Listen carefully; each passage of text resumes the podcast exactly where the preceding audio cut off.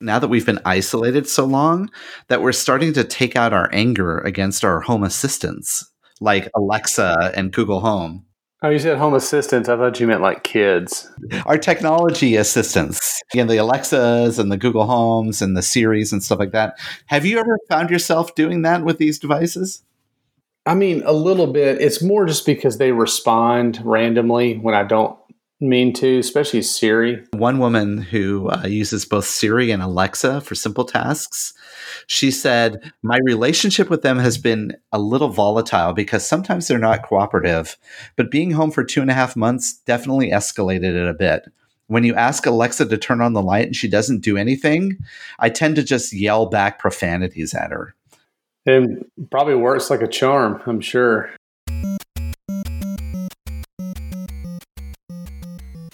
Welcome to Touchpoint, a podcast dedicated to discussions on digital marketing and patient engagement strategies for hospitals, health systems, and physician practices. In this podcast, we'll dive deep into digital tools, solutions, and strategies that are impacting our industry today. We hope to share a lot of great information with you and have fun along the way. Thanks for joining us. Now, here are your hosts. Welcome to Touchpoint, specifically to episode 179, or literally to episode 179. Anyway, I am Reed Smith. that is Chris Boyer. Uh, specifically and literally, I am Chris Boyer. Very specifically. Or as some people say, pacifically. That's on the West Coast, not the East Coast. Thanks for coming back. Thanks for tuning in after the holiday. Hope you had uh, a great 4th of July break. I know we did, although didn't do much, but sometimes that's the best kind of break. It's a literal break. Thanks for tuning in. Thanks for telling a friend. We certainly appreciate all the support and all the, uh, I guess, support over the years, and certainly over the last several months as we've all kind of been uh, in this alternate uh, state of, of reality or the new reality. Um, it's been very encouraging to see that uh, people are still listening, Matter of fact, more people are listening now than there were before. So hopefully you continue to find this show and the others uh, as a great resource. Learn more about this show and the other shows. You can actually go over to touchpoint.health. That's the website. Uh, you can dig into the show notes for this particular episode. You can also check out the other shows and find something that you'd like to listen to. Let's take a brief pause and then we'll be back with today's show.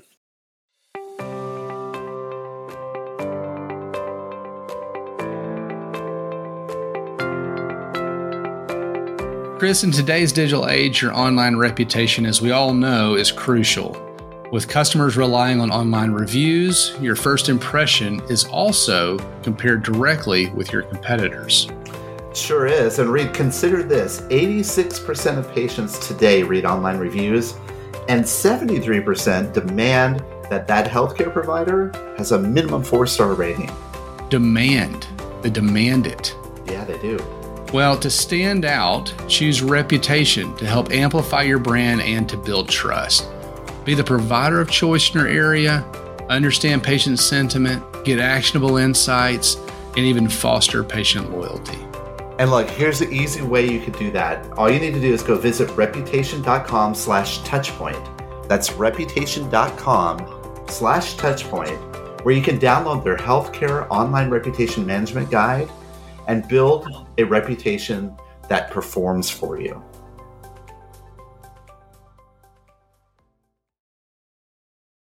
So lately, we've been seeing a lot of articles, posts, even podcasts that are talking about empathy marketing, particularly in healthcare, and how empathy marketing is a key to success in the post COVID world. And we've talked about empathy marketing before, haven't we, Reed? Surely. We've talked about everything at this point, I think. well, true. So we're hard pressed to find something that we haven't. But yes, we, we have touched on this a number of times before. Well, yeah. And as part of various different approaches that you could take when you're brainstorming a new marketing activity or even doing some design sessions or whatever, but embracing empathy marketing is a little difficult at times because it's it really is a discipline and it's sometimes a, very much misunderstood.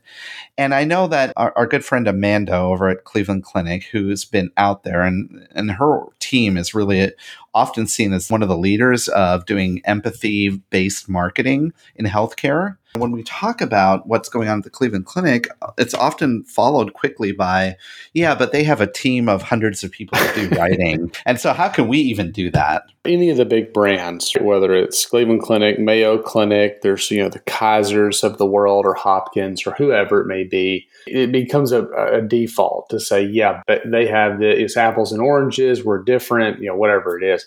And quite honestly, and, and I'll let everybody in a little secret, everyone says that, doesn't matter the size the type of organization or whatever. Everybody's kind of has that, yeah, but kind of scenario. Putting that excuse aside, so to speak, today let's let's focus a little bit in on empathy. What does it mean to embrace empathy in your marketing? Why it's a little bit hard to do, and what can the quote unquote average healthcare marketer do to begin going down this path? Because we know it's important. So, to, to, kick us off, let's define empathy because I think in growing up, certainly you have conversations and you know you're very empathetic towards somebody or and so, like the difference between empathy and sympathy is an interesting one, right? But anyway, Merriam Webster she's good at defining things, defines empathy as the action of or capacity for understanding, being aware of, being sensitive to. Anybody that's gone through and has the same feelings, thoughts, experiences of another person. If you can empathize with somebody, like for example, if you have a chronic illness, you can empathize with other people that have the same chronic illness or maybe a different type of chronic illness. You you have the you have empathy for them. You've been through some of the same life experiences, uh, etc. Whereas somebody with sympathy, it's kind of the same thing without the experience. You feel sympathy for right. It's it's kind of an act towards versus an experience of. It's interesting as you define that, Reed. I think about when we in healthcare and other industries, I'm sure as well, when we start to think about empathy marketing, which is really understanding your customers and then crafting product solutions or whatever to address those feelings that they have, a lot of times we may, as marketers, we may be doing more sympathy based marketing rather than empathy based marketing by that definition you just said, because many of us do not have that sort of that understanding. Mm-hmm. They haven't walked the shoes of our patients, so to speak. Yeah. So let's let's dig in. I think you know this first article that's over on entrepreneur.com. A brand's greatest currency in a pandemic, empathy and purpose. And this kind of highlights the importance of embracing empathy marketing. Interestingly enough, this article it actually focuses on a study that PepsiCo did a different brand than healthcare for sure. They released a study called The Empathy Imperative Consumer Perceptions on Brand Empathy Through a Pandemic. Are we sure? Because everybody's getting into healthcare. Are we sure they're not in healthcare?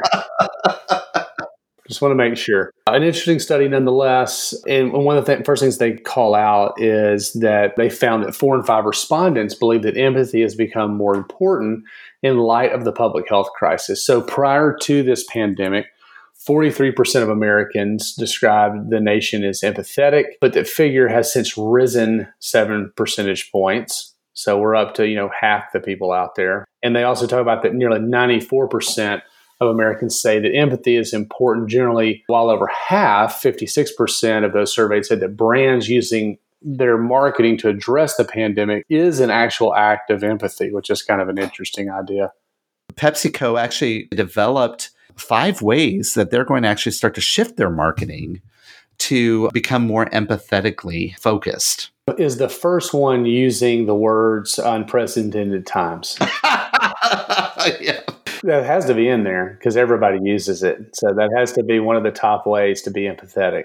Uh, unfortunately, no, but that is a good one. We should probably add that. Maybe that's number six. But the the first one is treating people with respect, fifty two percent. Treating people like human beings, which I would think that those kind of fit together, but mm-hmm. you know, maybe not. Listening to people is number three. Caring about people is number four. And then the fifth one is acknowledging when the brand is wrong. Those are what they call the top five ways consumers are asking brands to be empathetically involved. So it seems to me like one through four is pretty much the same thing. Treating people with respect and caring about people so one and four seem awfully similar. Treating people like human beings. I guess you kind of have to define what that means exactly. And then listening to people, I think, would be a, a way that you care about people and a way of treating people with respect. All those are kind of intertwined in my mind a little bit you know, acknowledging when the brand is wrong is an outward action based on doing some of those other things. If you're listening to people, if you're caring about people, you will then acknowledge when you're wrong, or hopefully you would. They all kind of intermingle in the same space to some degree. We encourage people to go click the link in the show notes and you can actually download that PepsiCo study because it's very fascinating. They try to differentiate between those, but I agree with you. But when we kind of position this against healthcare brands, Reed, I would say that almost every hospital's and healthcare organization's brand vision embraces those. Yeah, visions, values, uh, things like that. You'll you will find that absolutely does make a ton of sense. So, empathy and these empathetic characteristics are very important. So, let's talk about empathy marketing and let's get into why it's sometimes hard for us as marketers to embrace, which turns us to a, another article that we found off of AMA.org.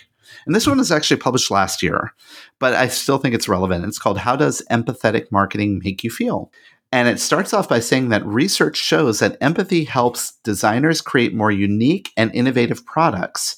And there's reason to believe it can help marketers move away from fixation to better relate to consumers you know, back to that earlier definition you had to move away from sympathy marketing to more empathy marketing. Uh, yeah, and they mentioned here that it would make sense. There's reasons to believe that marketers could benefit more if they would stop and just ask the simple question of how how would this make the consumer feel? So in healthcare, how would it make the patient feel? How would it make the referring physician feel? How would it make the employee feel? But those actions get us to a better place of understanding not just the quantitative, but the qualitative part of kind of what we're doing and how well it's working. They contrast this against like hard data. I know we're we try very hard to be data driven in our industry, but they say that this empathy approach actually supplements the, the quantitative aspects of what we're doing. One of the challenges to empathy marketing is that marketers sometimes need to get out of their own way often we have marketer bias. They, they give a great example. They say the best empathetic practices aren't all that different from choosing the perfect birthday gift for a loved one. Think less about what you would want and more about how it would make the recipient feel. Yeah, that's fine, but it's really more about what I would want. yeah, I mean, absolutely. And, and, you see that a lot. Anybody that has kids, obviously, and talking about the birthday presents and stuff like that, you know, you may think like, seriously, like what in the world? Like this is stupid. Like this would be the better option, the better brand, the better idea, the better gift. But got to put yourself in the shoes of the kid, and you know that's where you know about the recipient what the recipient would feel. They also talk about an overview of importance on empathy and marketing design that Kelly Herd, a professor of marketing at the University of Connecticut, and Ravi Mehta, a professor of business administration at the University of Illinois, ran five studies to test the effects of empathy on design. They published it as an article uh, in the Journal of Consumer Research in 2018. When the study subjects were prompted to imagine a user's feelings, which is an interesting concept to prompt people's, you know, to what is the user feeling.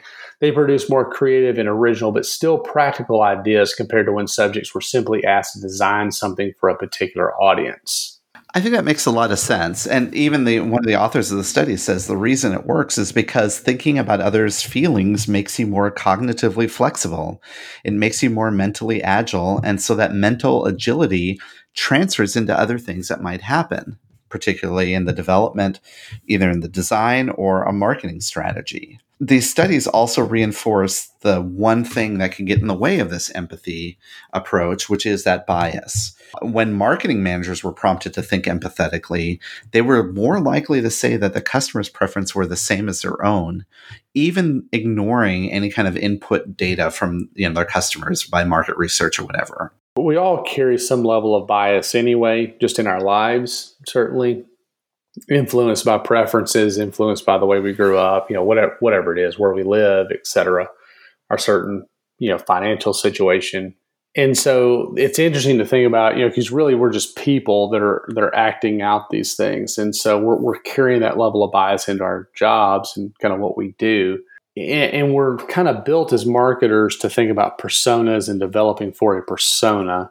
You know do we have enough empathy built into those personas i guess? Yeah or in that persona development. And you know one of the things that you should think about empathy marketing not necessarily as the output of your process. It really is more of a problem solving tool. Often, unempathetic behaviors toward customers or unempathetic language in marketing is as a result of poor internal culture and low engagement internally. If you work in an organization with poor culture and low engagement, you may have trouble being empathetic. You think that's true? I do know that if you're in an organiz- if you're in an environment where you're not being valued, if there's poor internal culture and low engagement, that you're probably not good at many of the things that you do because you're just undermotivated. Yeah, that's probably fair. Why don't we do this, Reed? After the break, let's come back and let's talk about what are some of the beginner steps to start to embrace empathy marketing. And then before we jump to the interview at the end of the show, uh, we'll share also another article that has some tactics on what we can do. Let's do that right after this break. Coming soon from Greystone, Bowstring, and Touchpoint Media, live from HCIC, a new podcast that brings you front row access to the latest innovative strategies that are shaping tomorrow's healthcare industry. In this 12 part series, as recorded live at the Healthcare Internet Conference, we'll hear from industry experts such as Paul Matsen of the Cleveland Clinic, Kathy Smith of Roper St. Francis Healthcare, David Feinberg from Mount Sinai Health System, Rose Glenn from Michigan Medicine, and many others. Subscribe now on Apple Podcasts, Spotify, Google Podcasts, or your favorite podcasting platform. This podcast series is brought to you by Greystone.net, Bowstring, and Touchpoint Media. All right, back from the break. Let's talk now or turn our attention to how to do it. Some tips, some tactics, etc. The first article that we're going to be talking about, it's a practical one. Certainly go check it out in the show notes, but from marketingprofs.com, the role of consumer empathy in the future of marketing. It really puts to light the fact that marketing has to evolve. And they even say up front that marketers have spent a lot of time on the old ways of marketing, which is, you know, more promotional in nature. And we don't have to revisit that. We've talked about that over and over again on the show. But if you want to move past the promotional aspects of marketing and even moving past like just making sure you're hitting your marketing KPIs, empathy marketing is a step towards effective marketing. It's the process of getting to know your customers so you can build an ongoing relationship between your company and those customers. And I think that's the always the golden ring that we're all trying to reach as marketers. Yep. More stuff, more billboards. so the first thing they talk about in this uh, kind of four four steps, if you will, or four prongs, is to put yourself in the uh, consumer's shoes. So healthcare could be the patient's shoes, it could be the caregiver's shoes, it could be the physician. You know, it depends on what you know who we're talking about, certainly. But to put yourself in their shoes, talk to them, listen to conversations they're having online, gain feedback about what matters to them now. And this is where we've seen some of like the chatbot solutions really come into play. They're gathering all this conversational data not just you know somebody went to this website or this web page the most or they spent the most time here on your site and you're making some assumptions you're actually talking to them. And we've done this historically obviously with like focus groups and things like that. But how do we have conversations with these uh, individuals these consumers and uh, understand really what it is that matters to them Right. And then more so is to use that knowledge to create content or create experiences to help them solve that problem, educate them or inform them, whatever it is might be, coming from their empathetic state, right? From where their their emotions are at. And really ultimately in some way to improve their experience with your organization, with your brand. Which really leads to another factor here, which is to be authentic. And they say 86% of consumers say that a brand authenticity matters when they're deciding which brands to support. So if you're using consistent empathetic messaging across your marketing and all the different channels that you use and you express a focused set of brand values not these just generic values not the unprecedented times kind of values but more those are related to what you're doing that will help you embrace this empathy marketing ideal one that comes to mind to me that's done this well is a grocery store chain that's only in Texas called HEB. Of course, they're only in Texas, so they they've kind of really leaned into the pride component, right, of being Texan and you know that kind of thing but their their commercials, their advertising is really interesting. The way they talk about where they get their beef and the beef department and this that and the, you know. So they're being authentic and they're talking about how you know they're a part of this landscape. And I think you know it really draws people in. Now certainly their stores are nice and they have a lot of product and a lot of selection, and I think their prices are probably competitive and that type of thing. But like they've really become this authentic organization, and it's, it's served them very well. Third piece here build trust through uh, thought leadership.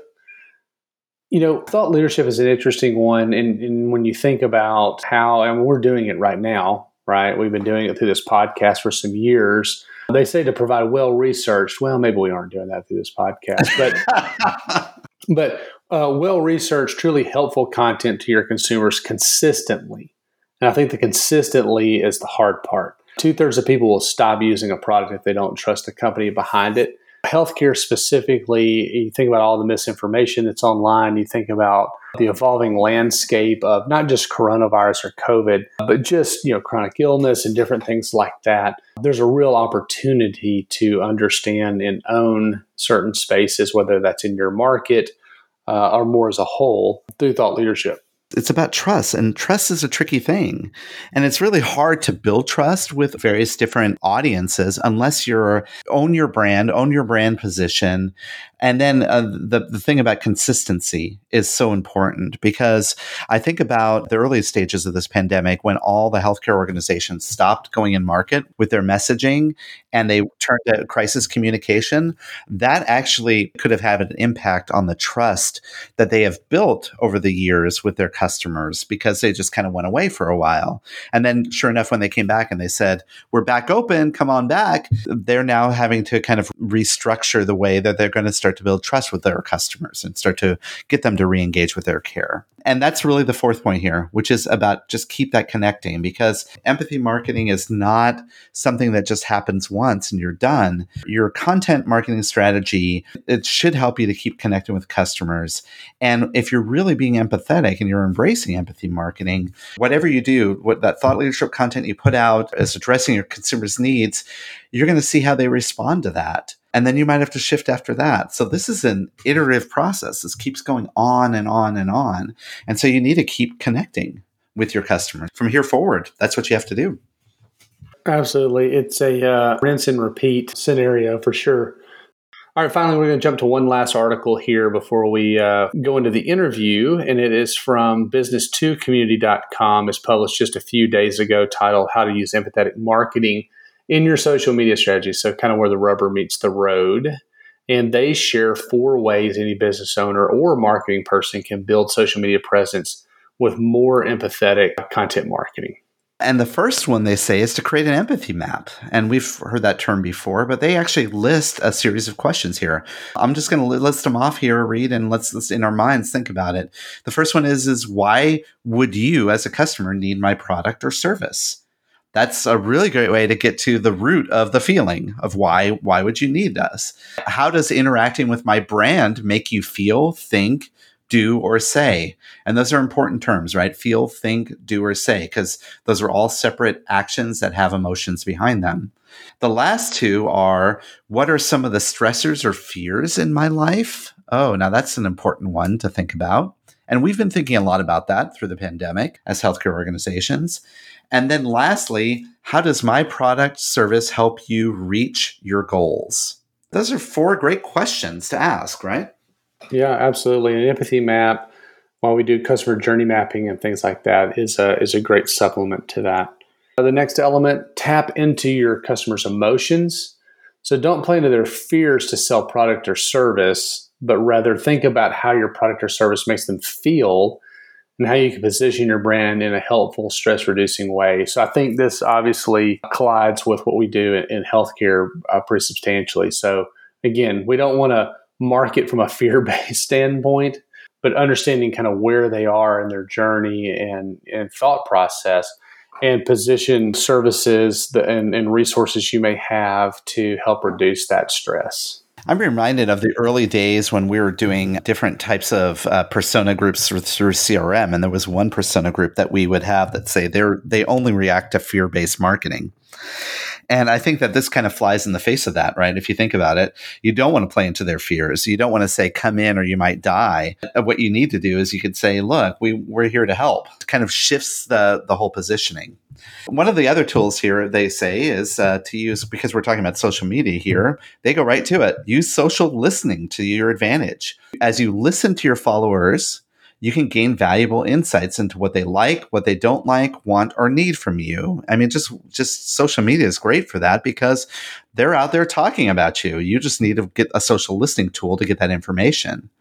And bonus, you not only get information on how your company is performing, you also get the opportunity to address customer service while you're at it. So there you go. It's kind of a two for one. Win win is what we like to call that. And then finally, inspire customers to take action. So we always talk about in the importance of marketing around calls to action and uh, you know actually activating people to go do things. And so uh, they talk about showing your customer you believe in them. It's an ideal way to increase that social media reach and engagement. Think about the product or service you offer and how it could help them potentially utilize your offerings to add value to their life or educate entertain them, etc., whatever that may be. Uh, and if it's, uh, you know, they say, quote unquote, down to earth, considered approachable, more heartfelt emotional message is, is the way to most effectively speak to customers. So again, in healthcare, you know, let's move away from some of the jargon, some of the harder to understand, read, spell words, and just talk to them as, as real people based on, you know, what we know and how they're feeling. And those words resonate so strongly, particularly now that we're in the awards season and all these US News and World Report ads are out there. We want to get away from that. We want to actually speak to what their feelings are because, uh, you know, everybody's in kind of a tough spot right now. And whatever we can do as healthcare brands to build back that affinity with our customers and really be empathetic with where their feelings are at, that's that's a win-win. It's it's a lot harder to do than we are talking about. I you know I really wish we could say that the 30 minutes that we've been talking paints out a really strong picture. But I had the chance recently to sit down with Steve Koch, who works for Cast and Hue. The and Hue is actually a user-centered design firm that has worked with a lot of healthcare organizations across the country. And he actually shares some of his experience working with organizations in developing solutions where empathy is a strong part of the design process that they do. And it'd be really interesting for us to kind of hear a little bit about some of the stories that he has. And uh, so let's do that. And then we'll be back at the end of the show to uh, wrap it all up.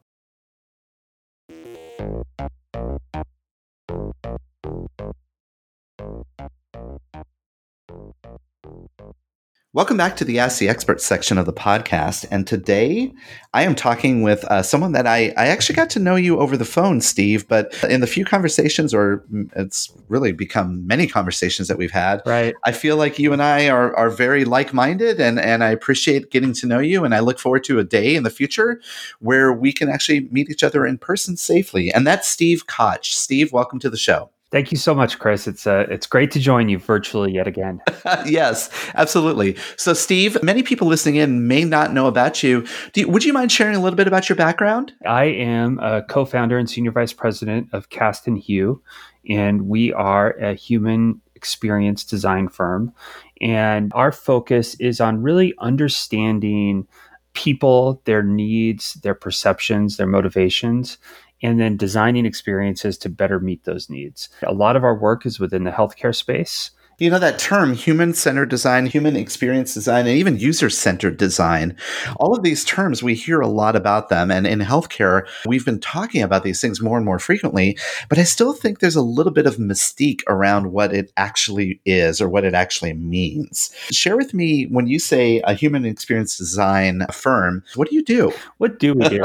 We design experiences for our clients that that that meet the needs of those they serve. And so when you think about user experience. And interestingly, really regrew out of a user experience department of a of a digital ad agency way back when, and then have taken that approach and applied it to overall customer experience and experience design.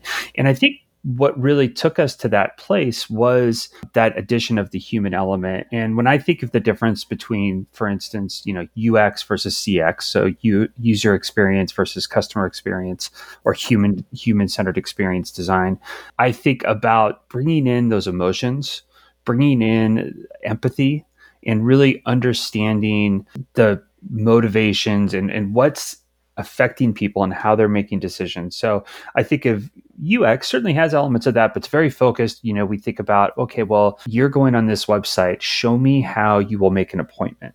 And then we look to take that experience and make it easier and look for ways that people are getting might be getting caught up what are their barriers what are their constraints and how can we create that user experience in such a way that that better meets their needs where in you know, when we look at our human centered design and experience design from that lens, we're looking at every element of that person's experience. What are their emotions?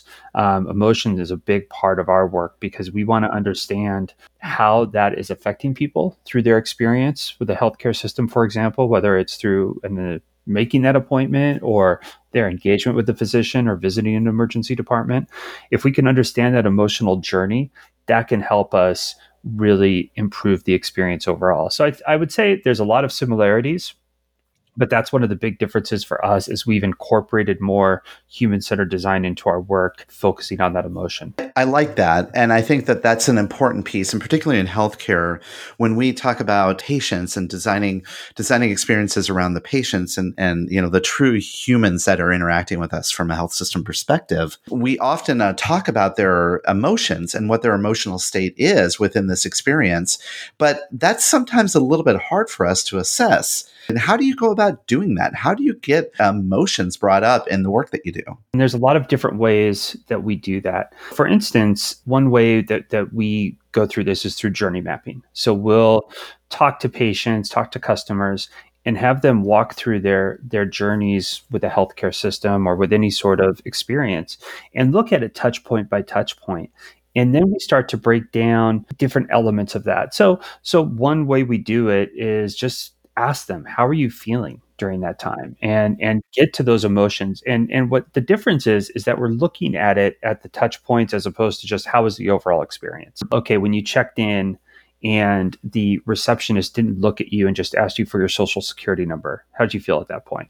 Okay I, you know i felt like just a number. How did you feel during your waiting period? How did you feel during those elements? So that's a big part of it. But then we'll also ask questions about what were you thinking at that time? Tell me about your thought process. Our interview process whether we're going through a workshop doing journey mapping or just doing some one-on-one work we really dig in so that that people can get beyond the the high level thoughts the the surface level thoughts if you will of their experience and start really thinking about moment by moment. And that helps us see some trends and see where those experiences maybe hit really challenging points from an emotional period. Maybe they're frustrated. Sometimes we call those boiling points.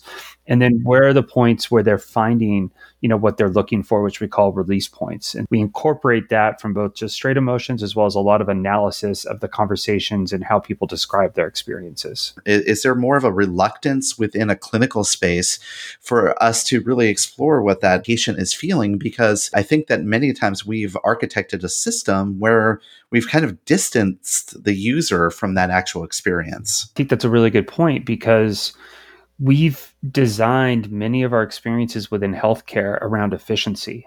You know, how much time do you spend with your PCP? Normally, I think I think it's like seven minutes. People see that they see that they're on this experience timeline, whether it's a you know a visit to an urgent care, an emergency room, or primary care physician, whatever it might be, that's not built around them. It's not built around their needs. They're waiting every step of the process. They ask for information. How long will it take for this test? What can I expect at this point? And they're often given vague answers because we're not, we just haven't built the system that way. That's one reason why, from a human centered design perspective, we'd like to take a collaborative approach. And so when we're talking to patients, we're including physicians, we're including CNAs, we're including nurses, we're including that frontline staff because if we can pull out of that environment that they're in every day, which where they're they're thinking about all of these marks they have to hit and, and how they're going to be efficient, but just talk to patients and understand what that feels like to them as they're going through the process. It helps build that empathy And so we could start identifying where are the areas that we can improve this that isn't necessarily going to hurt our efficiencies and some of these, you know, important process elements that we have to hit, but we can better meet the needs of the patient. It's very important to think about that from that perspective, but uh, to your point, healthcare wasn't designed for that for that reason. And so th- those are some of the things that we're all working towards. I consider it a noble pursuit for us to do this. When I, whenever I hear an organization say, I want to become more customer centric or I want to become more patient focused in the work that we do, in my mind, I'm thinking that's such a noble goal, but it it's not as easy as just asking for their emotions or how they're feeling through the process. It's a much more systematic approach because we have so many considerations. I think the understanding the that emotional journey, understanding um, the defining moments of a patient's journey throughout the throughout the process is a starting point. And then we have to understand well okay what are our constraints here? How can we better meet these needs that we've identified within the constraints we have? And so there's times you know sometimes we think about that like like to your point that that noble cause if i want to become more patient centered or, or, or person centered and then one of the questions we always ask at the, the beginning of engagement is that when you think about this journey, do you want to reimagine it or are you looking to optimize it? That's an important consideration because if we're looking to optimize it, then we really have to pay attention to these constraints and think about, okay, well, how much time based on reimbursement, how much time do you have with a patient? How, you know, how many patients do we have to see a day? You know, then we start partnering with process improvement and how do we bring that patient perspective to it? So once you get to the experience design, there's a lot of different elements that you have to consider. And going back to the question, reimagine versus optimize, if you're reimagining, then we have a little bit more of a blank slate. But again, we're still looking at the physical space. We're looking at resources. You know, how do we make these changes in a resource neutral approach? Because, you know, of course, we always, anybody can tell you, well, hire more people that's an easy solution but we we're looking for solutions that don't necessarily require that but but look at how we can change that experience based on what we understand about the patient. What you were saying brings to mind something that I, a question that I often have. When you start to work with organizations, who's bringing you into this experience? Does it come from the clinical side or does it come from people that are more focused on the patient experience? I know a health system is a very siloed organization, and oftentimes whoever brings you into that engagement maybe sets the direction of where you're going with the process. It's certainly a mix, but I would say most often, especially you know over the last couple of years it's coming from the marketing side. Uh, there's certainly been that increase in focus in consumerism and that's played a big role in terms of how people are thinking about how they engage with patients. I've been seeing more and more partnerships between patient experience leaders and marketing leaders sometimes marketing rolling up a patient experience or even a customer experience role within their part of the organization but one thing that's powerful uh, about a design thinking approach is that how important collaboration is. What we tr- try to do and what we tell our clients as we get into an engagement is that we have to have a cross functional team part of this. We can't just be in a silo, whether it's marketing or experience or even clinical, and say we're going to go out and do and change this experience because it affects everybody. That often becomes a, a powerful part of our projects, and I'm sure any sort of human centered design project, is that it brings people together. I mean, there's people that come together in our project meetings, as you might imagine, when you're working with a health system, that are shaking hands. Well, now I'm in pre-COVID times, they're meeting each other. as soon as I said that, I was like, yeah. oh, that feels weird to say. Nobody does that anymore. Uh, meeting for the first time, but that's powerful because th- that's a key to any sort of experience design project. Is that you have to have people bought in from the beginning. It can't be just just like all experiences, it can't be top down. Everybody has to be part of developing it. And so to do that, we want them involved understanding that patient perspective, co-creating with patients so that when we get to the point where we have an experience strategy based on all of this work, that everybody feels part of it, they're bought in and they're ready to execute and implement. When you think about customer first or you know user centered or or human centered I should say, oftentimes I say working within health systems I have said we're all responsible for advocating on behalf of our customers, advocating on behalf of that patient or or whoever that customer may be in this experience And yet, it seems that it often is delegated to a, a, particular person that may have experience in their title or there may be marketing in their title. I'm glad to hear that you're starting to see more collaborative projects. But, uh, you know, I think that it also can cause some challenges when you kick off projects because oftentimes their perception of the problem may be very different from an internal perspective. Is that is that right? Yeah, absolutely. And not just perception, but just even knowledge of a problem or or you know, does that problem exist? That's a big part of any project at the beginning is to really create an, a, a shared understanding of what we're trying to do here. Uh, we start our projects with what we call a propelling question. It's like a project objective, but it's what what is our goal to do with this project? So, for example, you know, how might we design a more empathetic experience within our emergency department. Now, we're going to build on that throughout the project because a, a key part of design thinking is developing a problem statement. When we are going through that process and we build empathy through whether it's through interviews or journey maps or and, and all the other information we have from listening to our customers and patients, we're also then going to define the problem we're trying to solve and confirm that with the patients and make sure that they're aligned with that. Is that the problem you're seeing? Am I describing this correctly? And make sure we're all aligned together from with the internal teams. And then we start ideating. Making sure that we're all on the same page about the problem we're trying to solve is is incredibly important. Absolutely. Imagine that you actually define a problem statement, which many people in health systems they shudder to think about. We're what we're uncovering problems, and then also going back and validating that with actually the people that are part of that experience. That's a profound way to approach that problem. And, and it really allows you to, to hone in on that true north, right, of the, what the project's going to be all about. I think that's a core element of human centered design is that we're validating and gaining feedback from the patient or consumer throughout the entire process. So we're basing our defining moments, our emotional journey on what they tell us. We're defining the problem based on what we've learned from them and, and ensuring that the, that they are on the same page with us.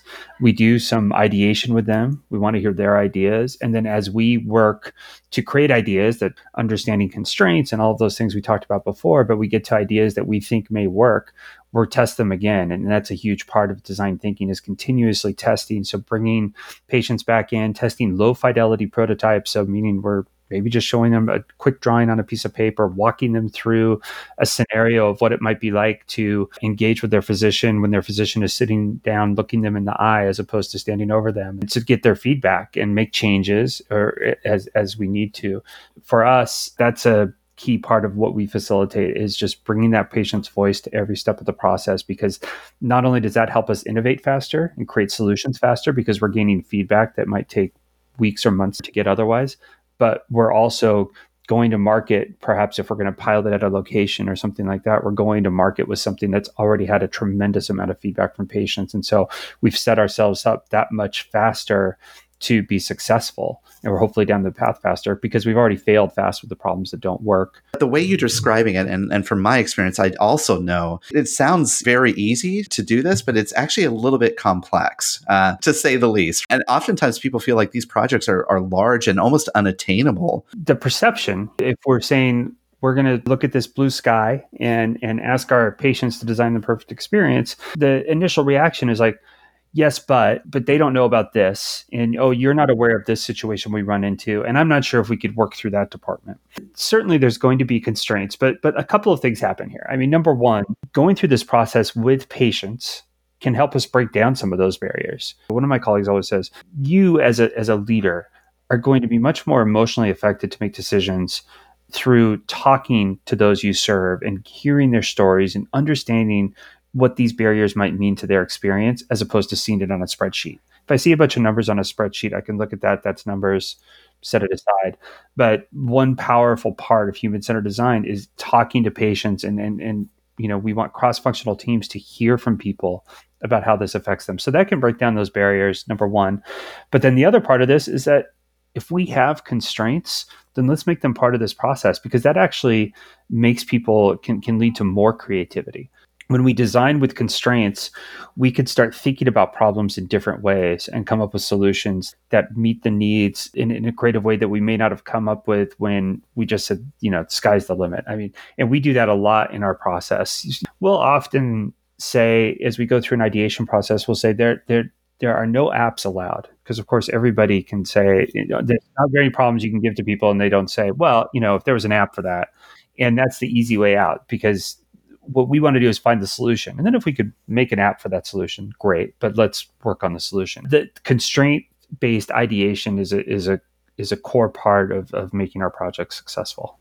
I love that. No apps allowed. It allows you to think about things differently. And I think that's the whole point here is that this process allows you to think in a completely different perspective because it actually puts you in the shoes of your users, of the humans that are going through your experience.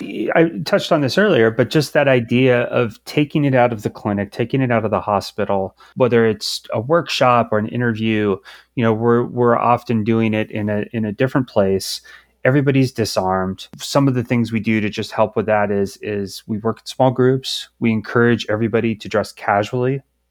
So there isn't a, a bunch of uh, you know quote unquote suits around that are in charge of things. We're all on the same page. We build an environment in these workshops that's very collaborative. What it leads to is the staff and the leadership open up a little bit more and they're more open to hearing feedback and they think about it differently. And it also makes the, the patients and customers that we're speaking with that we've recruited, they're more comfortable. When they see it's an open environment they can share, it becomes a much more valuable conversation. And so we all learn so much more about the experience, which opens up our ideas so much more. I've worked in a lot of organizations that have embraced agile as a way they address problem solving within their organization. A big focus of agile is what they call getting into the Gemba, going into the workplace.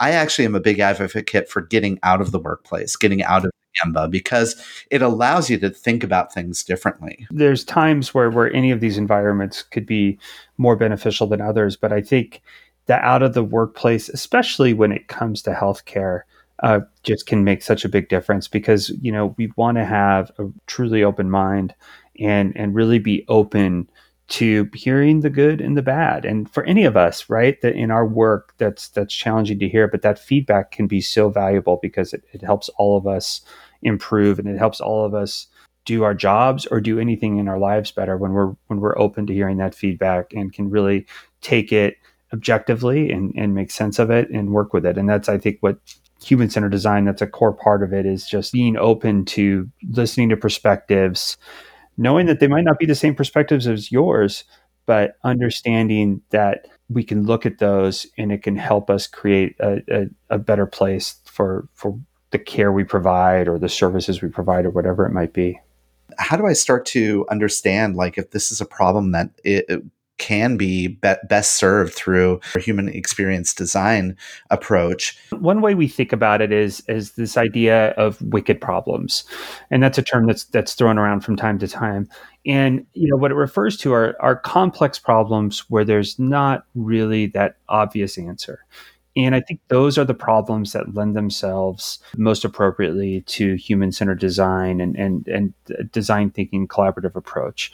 You know, when we have those problems that there's a black and white answer, there's uh, it's either X or it's Y, those aren't necessarily going to help us. But when we're looking at, at open ended questions that we know that, you know, either we're just not sure what what that answer could be. It could go, or it could go a lot of different directions. Those are the type of areas that that bringing in that perspective, that outside perspective, can be really key to solving. And, and it can be big or small. Many of the challenges that, that we take on with our clients are these big challenges. You know, how do we rethink about redesigning uh, an urgent care? How do we look at uh, the type of care that we're providing to our most acute patients? You know, we did a project, a design project around the, the experience that, that transplant patients and have uh, through, you know, going through a six month process with a hospital system. So it could be in a lot of different areas, but also it can be applied to to many different problems. So we, you know, one thing we do is we'll do a lot of training with our clients so that they can take this design thinking approach and apply it to their day-to-day work, which which many of them do. And it's something that that people can do because it's really as you said, it's complex to execute at times, especially when it's a complex problem, but it's also really easy to consider. It's about building empathy, making sure you're talking to the people you're serving, defining a problem, and ensuring that you're aligned with those people that, that you're serving about what that problem is, and then ideating and testing and gaining feedback and quickly setting aside the things that aren't working and then building on what is working. And so it's the type of thing that can start small and you see successes and then you can start applying it to some of your big more uh, wicked problems so to speak and this industry is facing a lot of wicked problems right now as we speak. Well, Steve, as I suspected, we could talk about this forever. You know, if people listening in want to learn a little bit more about you and your organization, what's a good way for them to find out about your uh, company? please visit us at our website. It's castandhue.com. So C A S T A N D H U E.com. We have case studies on there with, with several of the organizations we've partnered with, uh, as well as on our insights page, a number of uh, takes that that we have, especially you know recently around COVID nineteen and how we're thinking about that, and, and how you know we've moved from a lot of in person work to virtual work and and things of that nature. So encourage anybody to reach out to me. My my contact info is right there. I'd love to share any any thoughts or, or uh, work that people would be interested in, as well as answer any questions. Well, and you forgot to mention, Steve, that you're also uh, you you have a podcast yourself. It's called Designing Next. It's going to be really focused on innovation and experience design and, and how we're thinking about the future. So our focus is to talk to pra- practitioners around that. So that's going to be launching in mid July. And one of our first guests will be Russ Maloney from Banner Health, who leads their innovation team or is a big part of their innovation teams. So, uh, definitely look out for that for folks. And, and uh, I appreciate you bringing that up. Well, Steve, I really appreciate the conversation. Thank you for your time today. Thanks so much, Chris. I've really enjoyed it. Great conversation.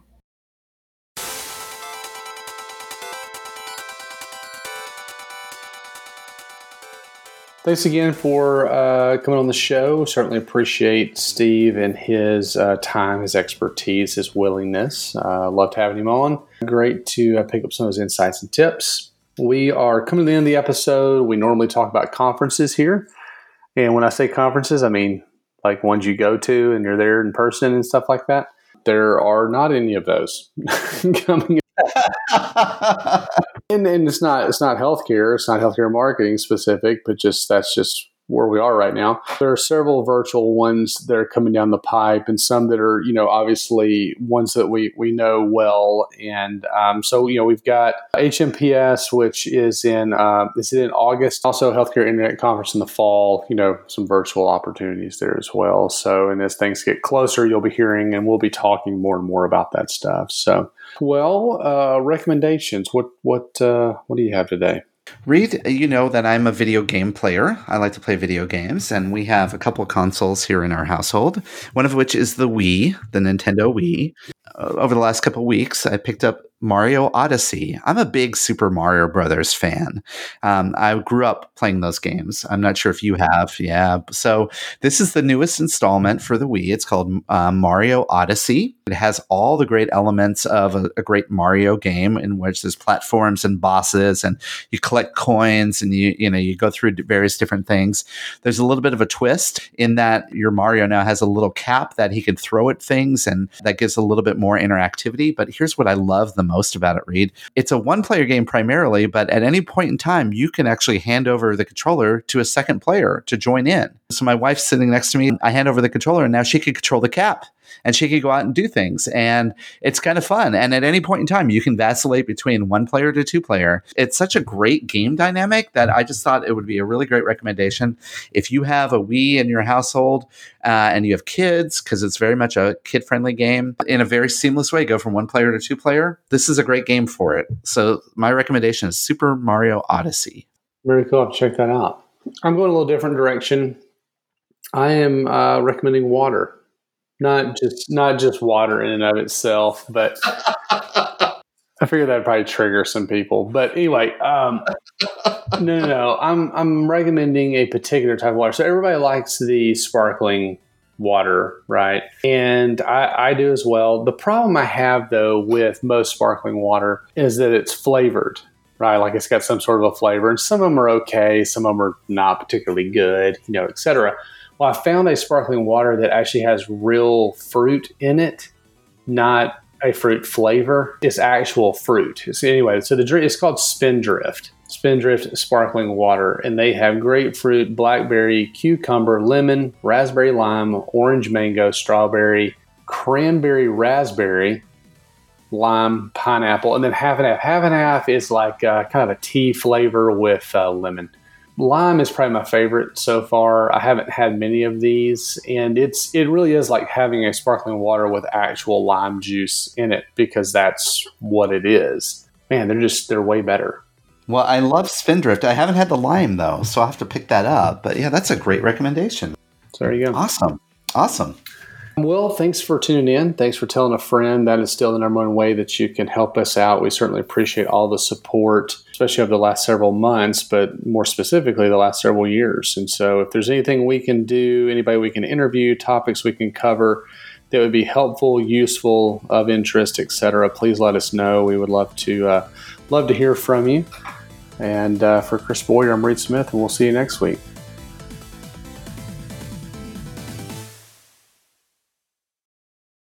This has been a Touchpoint Media production. To learn more about this show and others like it, please visit us online at touchpoint.health.